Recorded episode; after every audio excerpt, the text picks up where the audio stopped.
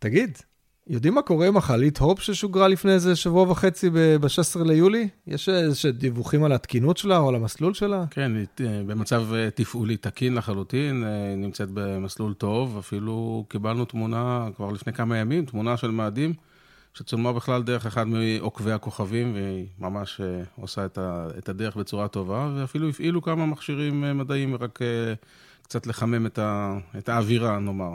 חמם את הקנה, מגניב, כן. זה יופי. אנחנו כמובן מדברים על החללית של איחוד האמירויות הערביות, שנבנתה גם על ידי מהנדסים ומדענים שלהם, ועם עזרה של האמריקאים, של כמה אוניברסיטאות אמריקאיות. אתה יכול להרחיב קצת על הפרויקט הזה? כן, אבל אה, קודם כל צריך להבין אה, מה בכלל, אה, מה לאיחוד האמירויות ולחלל. אז התקבלה החלטה, איחוד האמירויות, יש שם כמה וכמה נסיכויות ככה במפרץ, אנחנו מכירים בעיקר את דובאי. ואבו דאבי, אבל יש עוד איזה 10-12 כאלה. הם הגיעו להחלטה אסטרטגית שחלל זה חשוב. למה זה חשוב? זה חשוב לביטחון, לכלכלה, לתדמית שלהם, לחינוך הנוער, הסטודנטיות והסטודנטים. ויזמו תוכנית חלל אה, מאוד אה, מגוונת כבר אה, לפני כמה שנים, וספציפית החללית הזאת היא פרויקט הדגל שלהם, כי בשנה הבאה, כשהיא תגיע למאדים, האמירויות יחגגו 50 שנה. חוץ מזה, היו להם לוויינים אה, נוספים, גם לווייני אה, תצפית כאלה ואחרים, עשו שיתופי פעולה עם כל מיני אה, מדינות, והם רוצים להיות עצמאים בתחום. אז השיגור הזה זה בעצם הזדמנות, השיגור של הופ, זה הזדמנות נפלאה לדבר קצת על תוכניות חלל של מדינות ערביות ומוסלמיות. אנחנו לא נדבר על כולן, למשל על תוכנית החלל האיראנית אמרנו שנדבר בנפרד, הם מחזיקים כנראה מספיק בשביל לעשות פרק שלם. אולי נזכיר אותה כאן קצת. זה נכון, דרך אגב, מצידי לערבב פה מדיניות, מד, מדינות ערביות ומוסלמיות ביחד, או שאני חוטא פה בערבוב הזה? אני לא ערבי ולא מוסלמי, אז אה, לי זה לא כל כך משנה, אבל באמת צריך להפריד. אפשר לדבר על חלל ערבי, יש מספיק, אפשר לדבר על חלל בעולם המוסלמי, ואז אתה מכניס אה, את איראן, אתה מכניס את אה, טורקיה. שיש לה פעילויות מאוד מאוד אה, מעניינות בתחום הזה, והעולם הערבי יש בו מספיק נפח פעילות, בוודאי השכנה הקרובה מצרים, ערב הסעודית, אה, ירדן יש לה אפילו לוויין זעיר קטן, וכמובן אה, איחוד האמירויות, אז הייתי מציע לבצע הפרדת כוחות במזרח התיכון ומעבר לו. סבבה, אז אנחנו, אנחנו ננסה להתמקד ב, באמת בפרויקטים הערבים. אני לא מבטיח שלא נזלוג קצת גם. למוסלמים, אה, בסדר, אנחנו נראה. אני מאוד מאוד מאוד שמח ש... שיוצא לי, רציתי להגיד לארח, אבל בעצם להתארח פה אצלך, טל ענבר.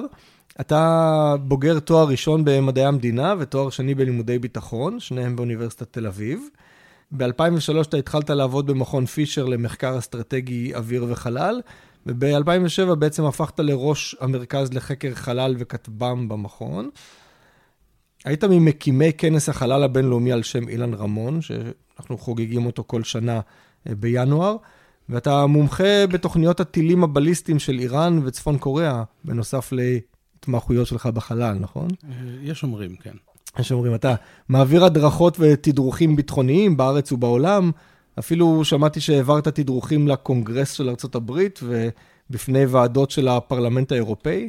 שזה לבד נראה לי חוויות שיהיה מעניין לשמוע עליהן. אולי הפעם, אולי פעם אחרת.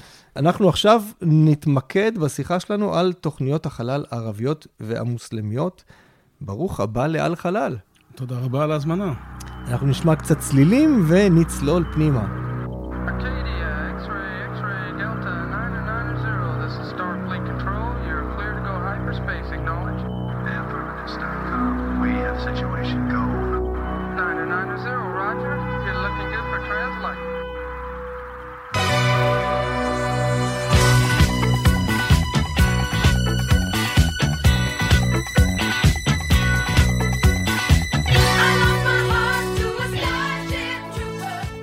יש, יש בעולם 22 מדינות ערביות וכ-60 מדינות מוסלמיות. אתה יכול לעשות לנו קצת סדר לאיזה מדינות פה, ואמרנו שנתמקד בערביות, לאיזה מדינות יש תוכניות חלל, ומתי ולמה בכלל החלל התחיל לעניין את המדינות האלה? אז תראה, בהרבה מאוד מקומות בעולם חלל אה, נתפס בהתחלה כמשהו ביטחוני, אה, ושל מדינות מאוד מאוד אה, עשירות, מאוד עתירות טכנולוגיה וכאלה, ארה"ב, ברית המועצות, מרוץ החלל, לא נדבר עליו היום, דברים שהם כמובן מובנים מאליהם. בעולם הערבי ראינו בהתחלת הדרך, לפחות שנות ה-60 אפילו, התמקדות בפיתוח של טילים כנשק, טילי קרקע-קרקע, גם כנשק להרתעת ישראל, אם אנחנו מדברים על התוכניות שהיו במצרים. יש פה אפילו מאזינות ומאזינים שזוכרים את 1991, שיכולנו לדגום באופן ישיר ואישי חלק מהטילים שפותחו בעיראק. בשלב יותר מתקדם, מדינות אה, הבינו גם את הערך התעמולתי אל תוך העולם הערבי וגם מחוצה לו. ואז אנחנו יכולים לשים את אה, ערב הסעודית וסוריה כשתי המדינות הראשונות מהעולם הערבי, ששלחו גם נציגים לחלל. היה אסטרונאוט סעודי, אחד ממשפחת המלוכה, שטס במעבורת חלל אמריקאית בשנת 85, וב-86 טס אה, טייס קרב של סוריה אה, לתחנת החלל הסובייטית אז, uh, מיר. אה, על אש קטנה, כל המדינות הערביות היו להם איזה שהם ממשקים לעולמות החלל, בין אם זה תחנות קרקע לצורך תקשורת, בעיקר טלוויזיה, שאז התחילו, בעצם כל העולם הערבי התחיל לעסוק בזה אה, בשנות ה-60. שזה מן הסתם יותר תעמולה כדי לשלוט ב... גם, בעם. אבל, גם, אבל זה נכון, אבל גם, אה, גם רוצים להעביר משחקי כדורגל. מצרים הייתה במונדיאל קצת יותר פעמים מאשר ישראל, לצורך העניין, אז צריכים להעביר את, ה, את הבידור הזה לעם. ובסוריה למשל היה קיים, היום כבר אה, לא, אני גם בדקתי בכמה הדמעות לוויין, גם המבנה עצמו כבר לא קיים, היה מכון שלם לחישה מרחוק. לצורכי מחקר, אה, השתמשו בלוויינים אה, מטאורולוגיים, אבל תוכניות חלל ממש, זאת הנבטה יחסית יותר חדשה, למעט עיראק, שכבר בסוף שנות ה-80, כמעט הצליחה לשגר לוויין, הם כמעט הקדימו אותנו האמת, היה להם ניסיון שיגור עם לוויין בתוך משגר שפותח על ידם, אבל לא צלח, ואין מה לעשות, הפיזיקה אכזרית, ואם אין לך מספיק דלתא וי אתה נופל. אז uh, הם לא הגיעו, אבל uh, מעבר לזה, בתקופה היחסית האחרונה של השנים האחרונות, אנחנו רואים פעילות חלל בערב הסעודית, במצרים, באיחוד האמירויות, בירדן.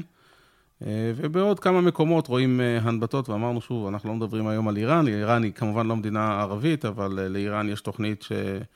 היא בהחלט מאוד מאוד מתקדמת בתחומים של משגרי חלל, לוויינים וכולי, זה כבר באמת אה, לשיחה אחרת. אז תכף נצלול קצת לתוך התוכניות המעניינות האלה, אבל אני רוצה להגיד, יש תוכניות חלל ו- ויש תוכניות חלל. זאת אומרת, יש מדינות שיש להן יכולת עצמאית באמת אה, לבנות לוויינים ולבנות משגרים, ויש כאלה שנעזרות במהנדסים ו- וחוקרים מבחוץ. ואם זאת חלוקה אחת, אז אני יכול גם לחלק חלוקה נוספת שאומרת, יש כאלה שיש להם יכולת לבנות לוויינים, ויש כאלה שיש להם יכולת שיגור. שיש כאן הפרדה מוחלטת בעולם החלל בין שתי היכולות האלה. אה, איפה מדינות ערב עומד, עומדות מבחינת אה, היכולות האלה? זאת אומרת, גם מבחינת מחקר ופיתוח עצמאי, וגם מבחינת לוויינים אל מול משגרים.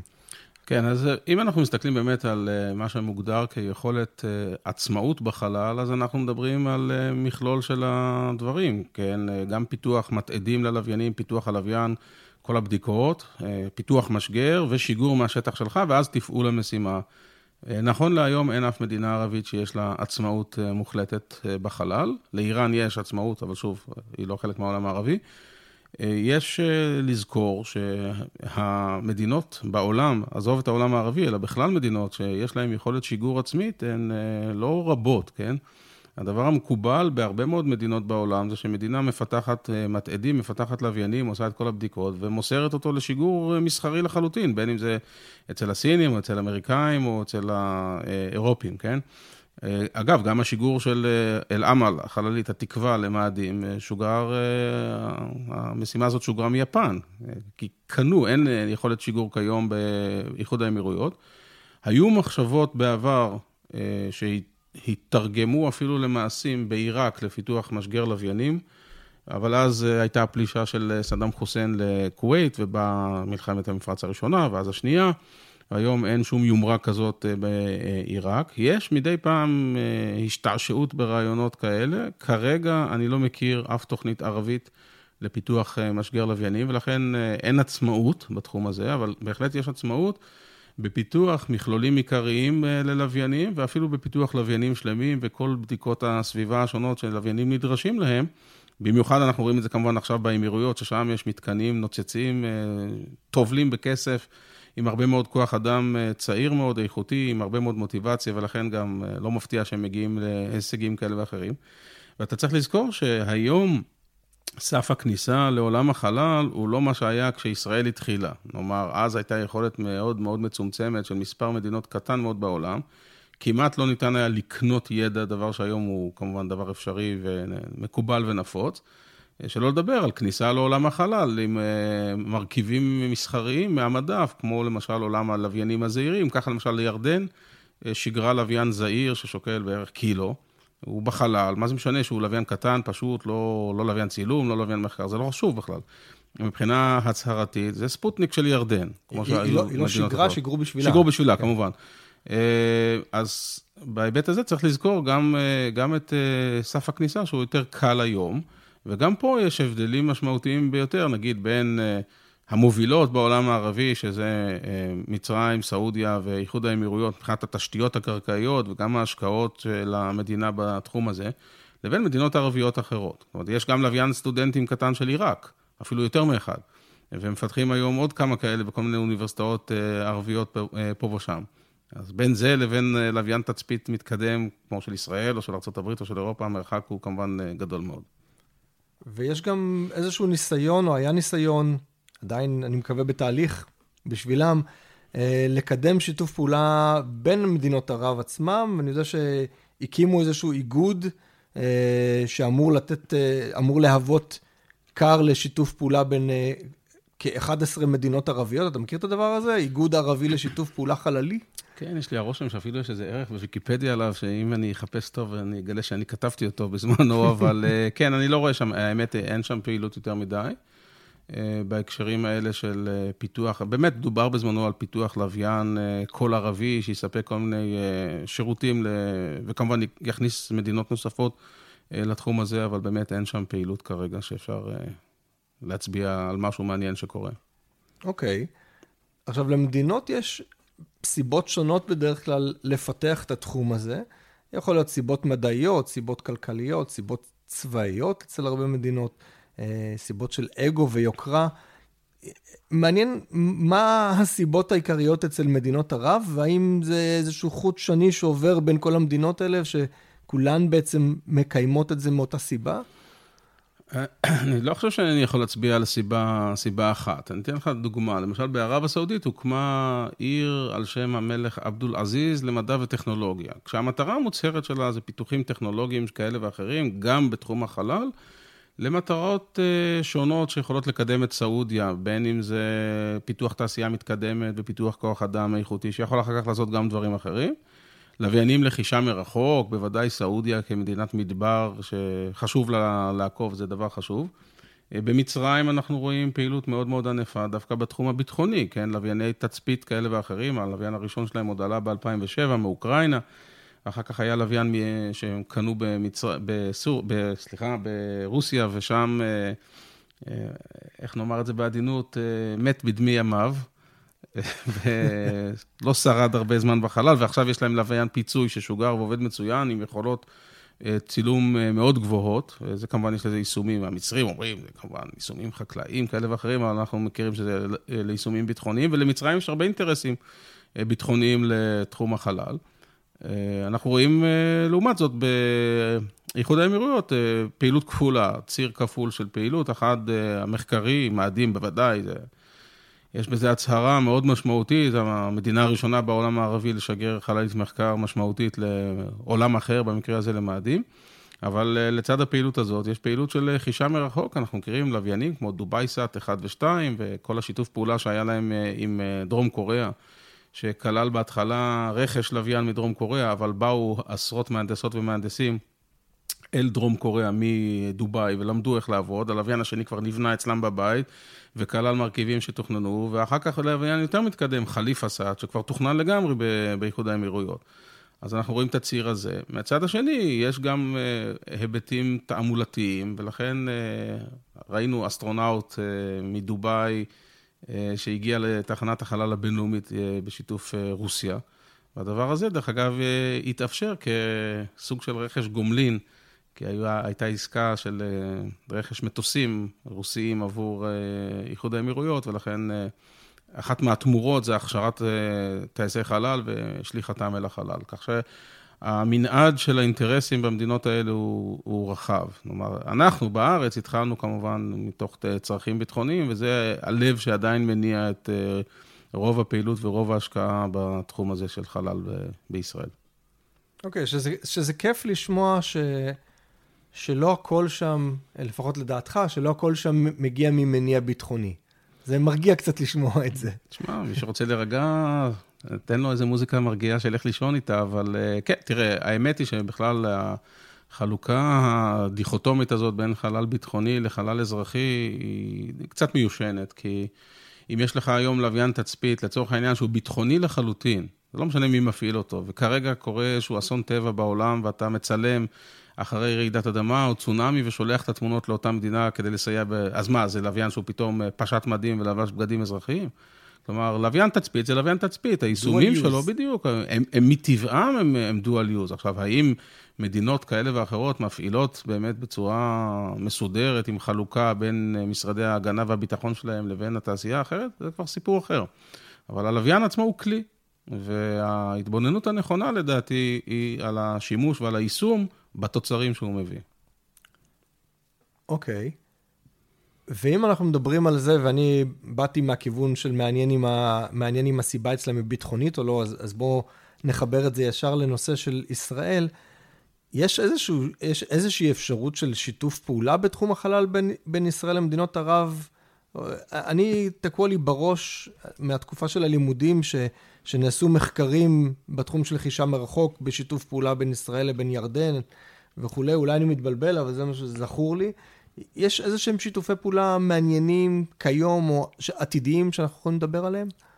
תראה, אני לפני שנים רבות, אה, במסגרת אה, פעילות שלי מול הפדרציה הבינלאומית לאסטרונאוטיקה, וניסיונות להביא את אה, כנס החלל, שבסוף היה באמת בירושלים בפעם השנייה ב-2015, הייתה לי הצעה שנראתה משוגעת לגמרי. אני הצעתי לעשות כנס שחציו באילת וחציו בעקבה.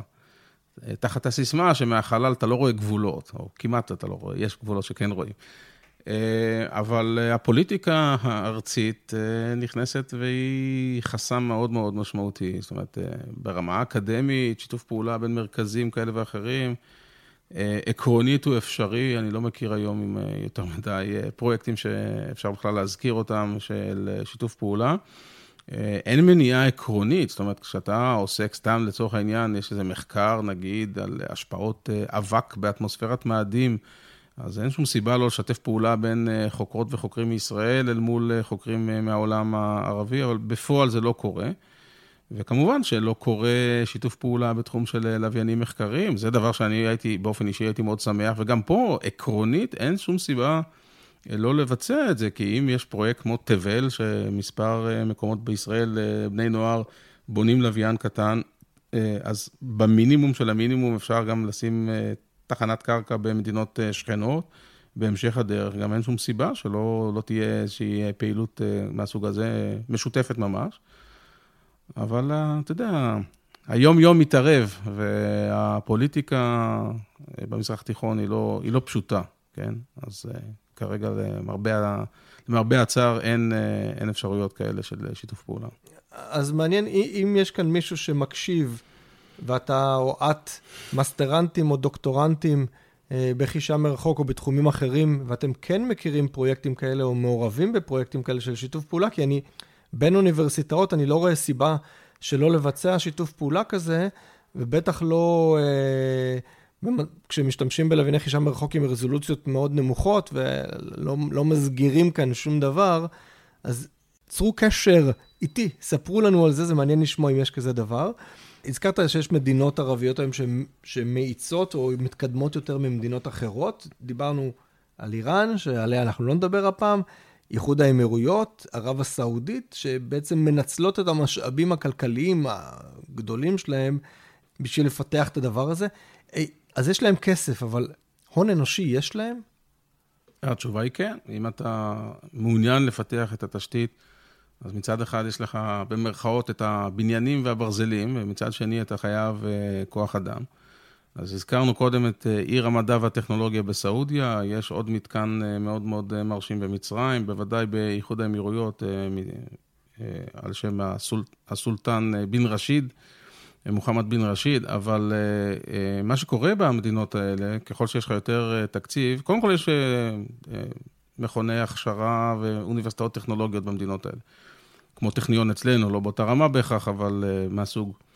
ומעבר לזה מוציאים הרבה מאוד סטודנטיות וסטודנטים לחוץ לארץ. הם לומדים במיטב האוניברסיטאות את כל המדעים והטכנולוגיה בעולם, גם בעולם הערבי וגם בעולם המערבי והמזרחי, ואיפה שאתה רוצה, אתה מוצא אותם.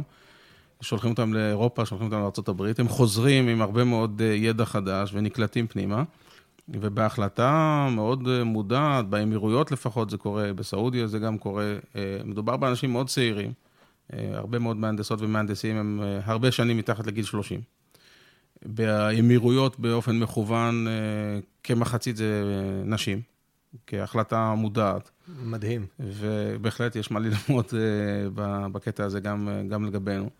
השילוב של אנשים צעירים עם השכלה הטובה ביותר שכסף יכול לקנות, עם המתקנים הנוצצים ביותר שאתה יכול אה, לבנות היום במיטב הטכנולוגיות שבאות אה, מבחוץ, עם תמיכה של המדינה וחזון אה, ותוכנית ארוכת שנים קדימה, מוטיבציה בשמיים, אז אתה מגיע גם להישגים, אין שום ספק.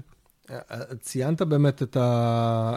את התוכנית בסעודיה, ששם בעצם הקימו לפני שנתיים, כשנתיים, הקימו שם סוכנות חלל, ובראש הסוכנות שמו את בן המלך, לא פחות ולא יותר, סולטן בן סלמן אל-סעוד, אני מקווה שאני מבטא את השם שלו נכון, שהוא היה באמת האסטרונאוט שציינת מקודם, ב-85, היה האסטרונאוט הערבי המוסלמי הראשון על מעבורת החלל דיסקאברי. אגב, אני אקטע אותך פה, שם היה אתגר מאוד גדול, הוא היה צריך להתפלל. אז הוא היה צריך לקבל את ההכוון למכה. Mm-hmm. לא דבר טריוויאלי כשאתה נמצא בחלל. נכון. רץ מהר מאוד מעל בדיוק. מכה. יש לו זמן קצר של עשר דקות חליפה מעל מכה כל פעם. בדיוק. אה, והם לא סתם שמו תקציב התחלתי של מיליארד דולר לשנה הראשונה של הפעילות של הסוכנות חלל הזאת, שזה סכום שבארץ כן, אני, אני אומר, תראה, מיליארד פה, מיליארד שם, בסוף אנחנו נתחיל לדבר על הרבה כסף, אבל אה, כן, אין ספק שאפשר להתקנא בתקציבים ש, שהם שמים לנושא הזה. וסעודיה גם בעצם פצחה בסדרה של שיתופי פעולה. אה, אני יודע שהם אה, גם מייצרים לוויינים בשיתוף פעולה. שיגרו לפני שנתיים שני לווייני תצפית, שהם היו פרי פיתוח סעודי, אני לא יודע עד כמה הם עשו את זה בעצמם ולא בשיתוף פעולה, שיגרו דרך הסינים אה, את הלוויינים האלה. יש להם, בעצם בכלל למדינות ערב יש שיתוף פעולה חזק עם הרוסים ועם הסינים, נכון? בתחום החלל. האמת היא שיש להם שיתוף פעולה טוב עם כולם, זאת אומרת, אה, הם לא מנועים לעבוד מצד אחד עם החלק המזרחי של העולם, כמו סין ועם רוסיה, ומצד שני עם ארצות הברית, מה שחברות אירופאיות או מדינה מסוימת שלא נזכיר את שמה, אבל מדברים שם עברית בדרך כלל, גם היא מנועה משיתופי פעולה מסוימים עם אה, מדינות כאלה ואחרות. אז אה, הם נהנים באמת אה, מכל העולמות. חוץ מזה שבחלל, כאמור, גם הפוליטיקה משחקת תפקיד חשוב מאוד, ואם ארצות הברית מונעת העברת טכנולוגיות מסוימות, אז רוסיה וסין נכנסות פנימה. זאת אומרת, בחלל יש ואקום, אבל לא בתחום הזה של הפעילות החללית. תמיד יימצא מישהו לשתף איתו פעולה, בהחלט. וזה היה סעודיה, ואם אנחנו מדברים קצת על על נסיכות המפרץ, לפני שנה בערך טס אה, לחלל אסטרונאוט ראשון מאיחוד האמירויות. הוא טס על גבי משגר רוסי, והוא היה בתחנת החלל הבינלאומית איזושהי תקופה. מה אנחנו יכולים לספר על הפרויקט הזה? תראה, שוב, זה פרויקט, אה, הייתי אומר, אה, יחסית שולי בתוכנית הכוללת של האמירויות, כי יותר חשוב הלוויינים, אולי בהמשך, אם יהיו להם כוונות לפתח משגר, אז בכלל יכול להיות אה, מעניין, אבל יש לזה ערך אה, הצהרתי מאוד גדול, יש לזה אה, חשיפה כמובן עצומה בכל העולם בכלל ובעולם הערבי בפרט. יש עוד אחד שהוכשר יחד איתו, ששימש לו כטייס גיבוי, והוא ישוגר שוב, זאת אומרת, כבר ידוע שתהיה משימת המשך. בינתיים, כשיש להם את התקציב הנדרש, ושלרוסים יתפנו יותר ויותר מקומות, אנחנו הרי חגגנו עכשיו את חזרתה של החללית דרגון אנדבר עם הצוות האמריקאי, אז uh, ההסתמכות של נאס"א על מושבים בחלליות סויוז תלך ותדעך עד שהיא, לדעת, היא לא, לא לדעתי, היא פשוט תיעלם לחלוטין. אז יהיו יותר ויותר הזדמנויות לשגר אנשים ממדינות אחרות, אז זה תופס תאוצה גם שם. אה, ביצע כמה ניסויים, קצת, אה, אתה יודע, גם לקחת דגל לחלל וכולי, זה דבר חשוב, ומדליק את הדמיון אצל אה, ילדות וילדים באמירויות בכלל, ובעולם הערבי בפרט. אז, אז מהבחינה הזאת זה בהחלט חשוב, להגיד שזה ליבת התוכנית, קצת קשה. אז בואו בוא ניכנס לליבת התוכנית. שנה שעברה, איחוד האמירויות בעצם פרסמה את אסטרטגיית החלל הלאומית 2030 שלהם. מה, מה החבר'ה האלה מתכננים, חוץ מזה שהם שלחו באמת כבר אסטרונאוט לתחנת החלל הבינלאומית, ושלחו עכשיו חללית למסלול סביב מאדים? תראה, הם מתכננים רחוק, אתה דיברת על 2030, אז יש שם תוכנית אב אה, בעצם לבניית התשתית הטכנולוגית במדינה, הכשרת כוח אדם, אה, מפת דרכים ללוויינות אה, מחישר מרחוק למטרות שונות ועד עוד חלליות מחקר יותר מתקדמות, אולי גם לגרמי שמיים אחרים. אבל בהמשך הדרך יש להם תוכניות לעוד אה, קרוב למאה שנה אה, של הנחתת בני אדם והקמת מושבה ערבית של האמירויות על מאדים. אז אפשר לצחוק מפה ועד מחר, ואנחנו כרגע מדברים, אף אחד לא שומע. אה, חוץ מכל הקהל, אבל שנינו מכירים אה, דמות חללית מסוימת מישראל שמאוד צוחקת על הדברים האלה, ובעיקר יש נטייה לזלזל. אני מציע לא לזלזל בדברים האלה, כי יש דברים מסוימים שאנחנו ראינו אה, שמתחילים בקנייה מבחוץ, שיתוף פעולה, העברת טכנולוגיות ובסוף עצמאות. בואו לא נשכח ש... למרבה הצער, עבור האמירויות, צלל להם לוויין בים בגלל כישלון שיגור של וגה, לוויין תצפית תוצרת צרפת, מהמתקדמים ביותר ש... שנבנו בכלל בצרפת. אז קודם כל יהיה אחד אחר במקומו, ובהמשך הדרך הם, הם יעסקו בזה באופן עצמאי. כך שבהחלט, אני רוצה גם להגיד שתוכנית ארוכת שנים, אנחנו לא רואים בהרבה מדי מדינות, כן? אז ידוע שלמשל סין יש לה תוכנית עד 2060, כולל תקציבים. ובעוד כמה מדינות יש אה, חזון גדול כזה או אחר, וזה חלק מעוצמה של מדינה שיכולה להרשות לעצמה אה, להקצות אה, את התקציבים האלה, וקודם כל לברר לעצמה מה היא רוצה בכלל לעשות שם.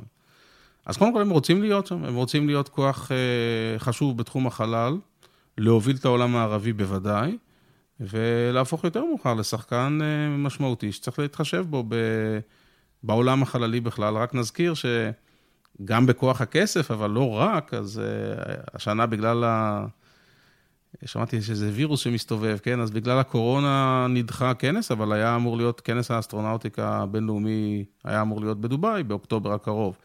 אז כרגע הוא נדחה שנה קדימה, ואני אזכיר כאן שאני לא מכיר יותר מדי מדינות שבהן סוכנות החלל הצרפתית, כנס, פתחה מעין שגרירות. אז יש שגרירות כזאת באבו דאבי.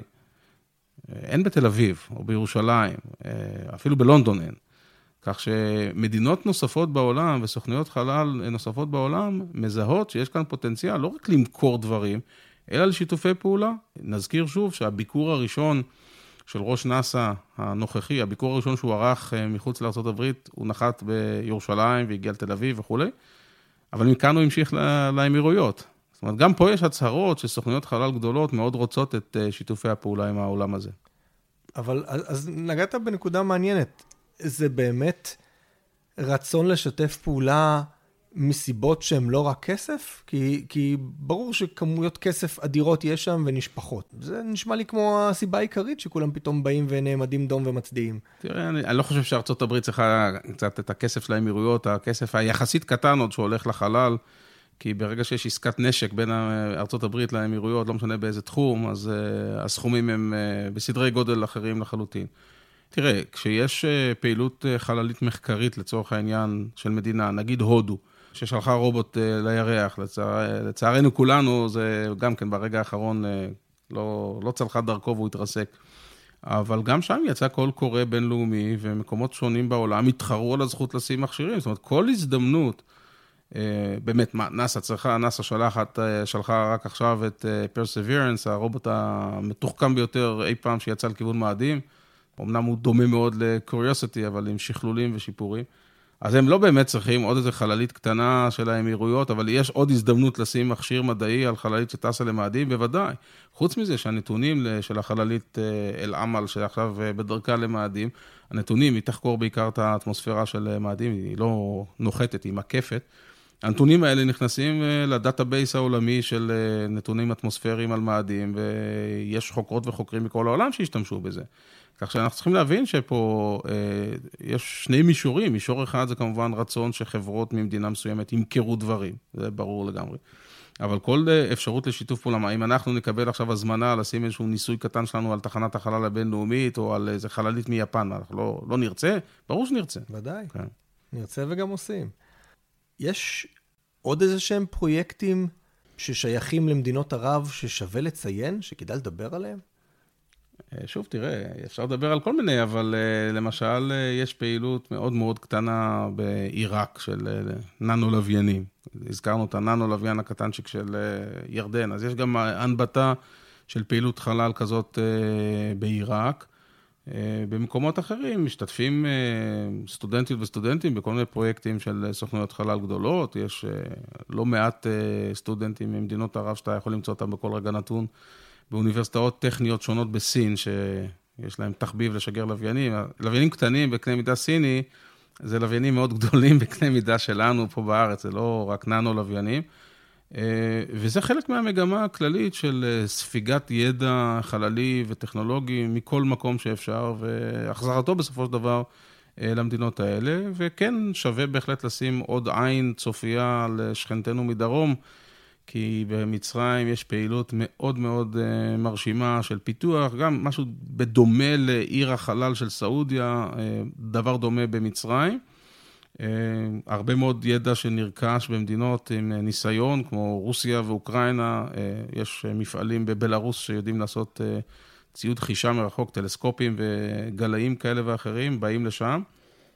אז עוד לא ראינו לוויין אה, מצרי, לוויין תצפית עם רזולוציה טובה ממטר, שהיא בעצם פרי פיתוח מקומי, אבל אה, זה, זה בהחלט הכיוון. אוקיי, okay. אז, אז, אז דיברנו, אם לסכם קצת, דיברנו על זה שהעניינים בתחום החלל התחילו ממדינות ערב אה, לפני עשרות שנים בתחום התקשורת, עם לווייני תקשורת. אחרי זה לאט לאט עברו ללווייני תצפית. אה, היו גם רעיונות של מזג אוויר או כאלה דברים, שיתופי פעולה. הגענו למצב שבו כבר הם שולחים אסטרונאוטים ושולחים חללית למאדים.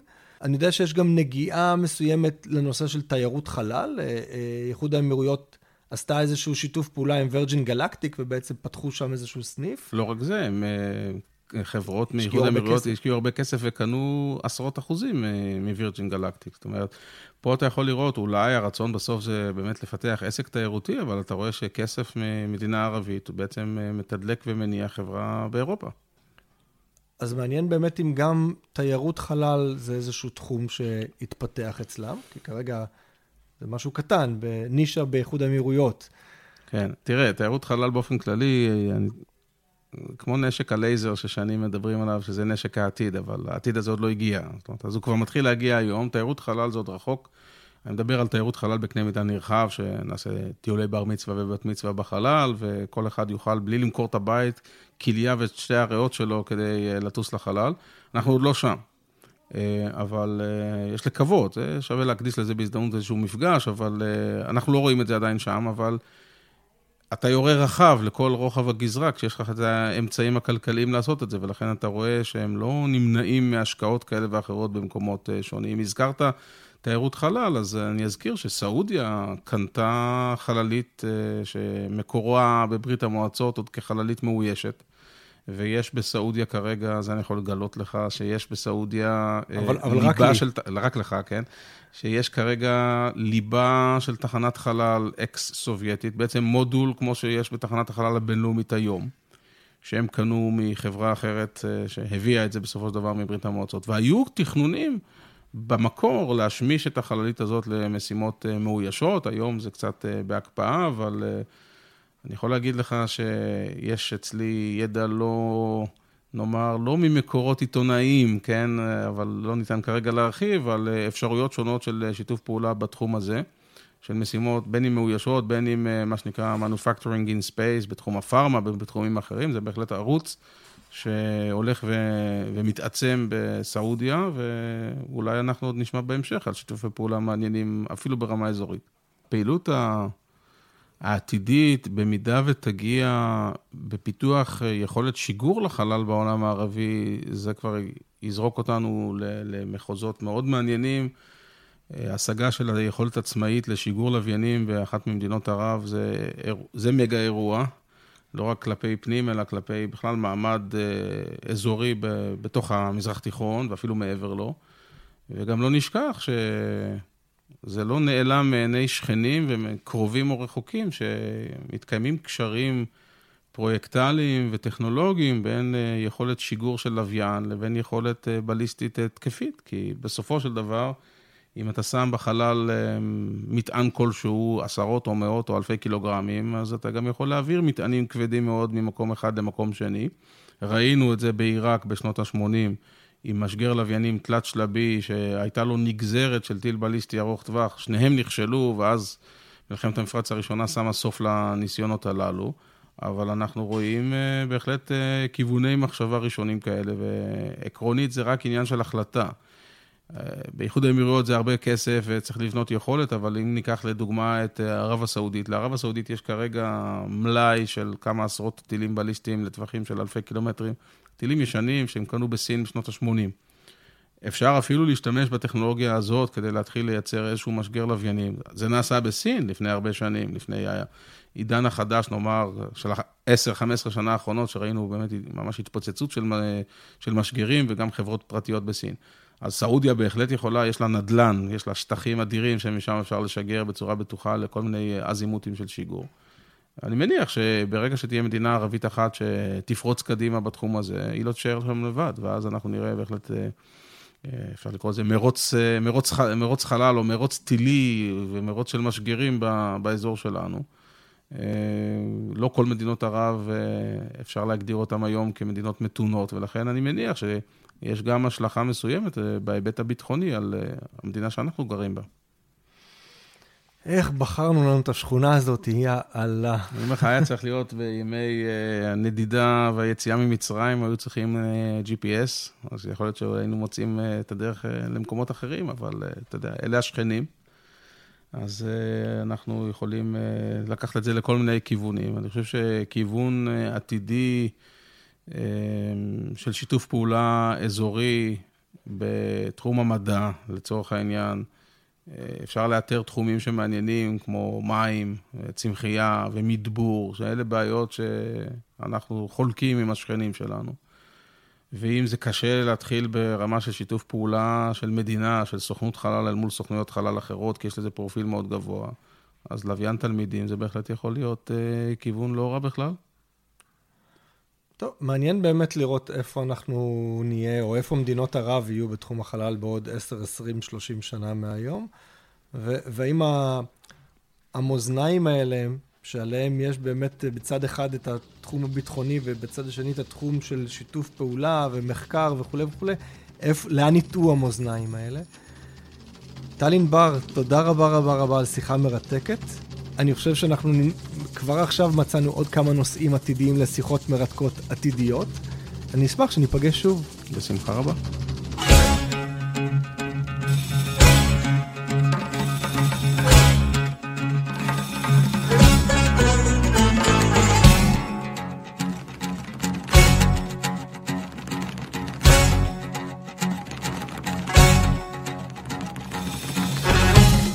רוצה כמובן גם להודות לאנשים הנפלאים שעושים איתי את הפודקאסט הזה, אביעד מן הסופרמן שאחראי על הסאונד שלנו, לאיתי ליאון הדון קורליאון שאחראי על כל הגרפיקה המדהימה, ולבן נתנאל שעושה את ה proof checking ועד עכשיו לא ממש היה לך חרוז בן, אז יש לך, כי עם כל הדברים שנשלחו להם, עם כל האופציות, שלומי אלדד הוא הזוכה היקר, שלומי כל הכבוד, עם בן נתנאל שפיץ יותר מספייס איי-אל, אז זה החרוץ שלך עכשיו.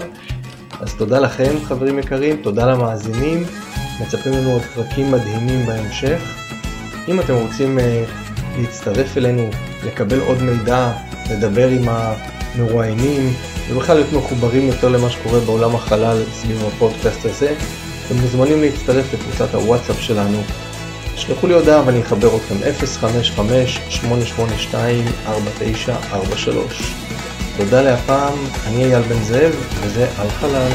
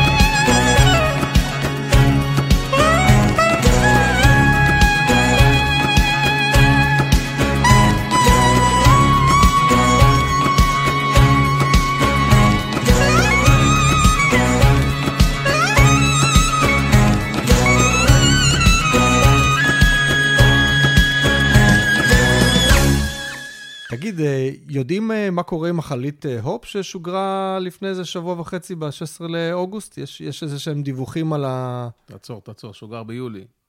אנחנו באוגוסט עכשיו. מה קרה לך? תגיד. זה דרך אגב, הקטע הזה ייכנס אחר כך לבלופרים. אין בעיה.